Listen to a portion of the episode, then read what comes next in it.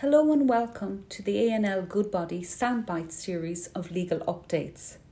My name is Michelle McLaughlin and I'm here with my colleague Anne O'Neill. Today we're discussing the recent Court of Appeal judgment in Mascarenhas and Karim. Before we get into the findings, I want to give a little detail on the key company law provision at the heart of this case, which is Section 212 of the Companies Act 2014 on shareholder oppression. In a nutshell, Section 212 provides protection and relief to shareholders experiencing oppression due to the way a company is being managed or how the affairs of the company are being conducted.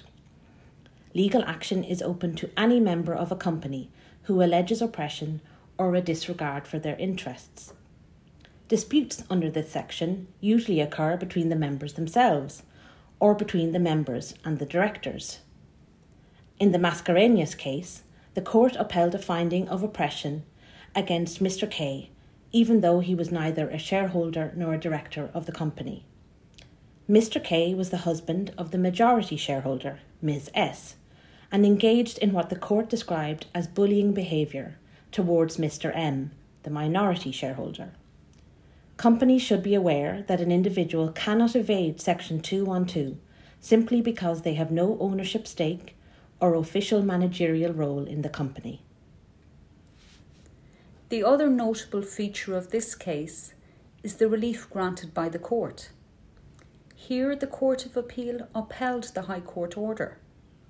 The oppressed party, Mr. M, the minority shareholder, was given the option to purchase the shares of the majority holder, Ms. S. It's rare to see an outcome like this, where a minority shareholder is given the option to buy out a majority shareholder, but the court had compelling reasons for reaching this decision in this case. These included the fact that Mr. M was the key man in the company's affairs. He ran the school day to day and had the loyalty and support of senior staff.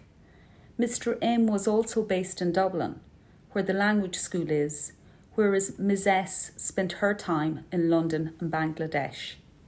Finally, while Ms. S was the majority shareholder, she was not the 85% owner which she had portrayed herself to be. The court calculated that she was the beneficial owner of 57% of the shares in the company, while Mr. M owned 43%, so the gulf between them was not as large as it first appeared.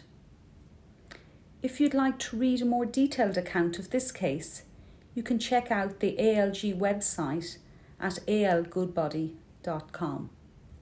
Thanks for listening.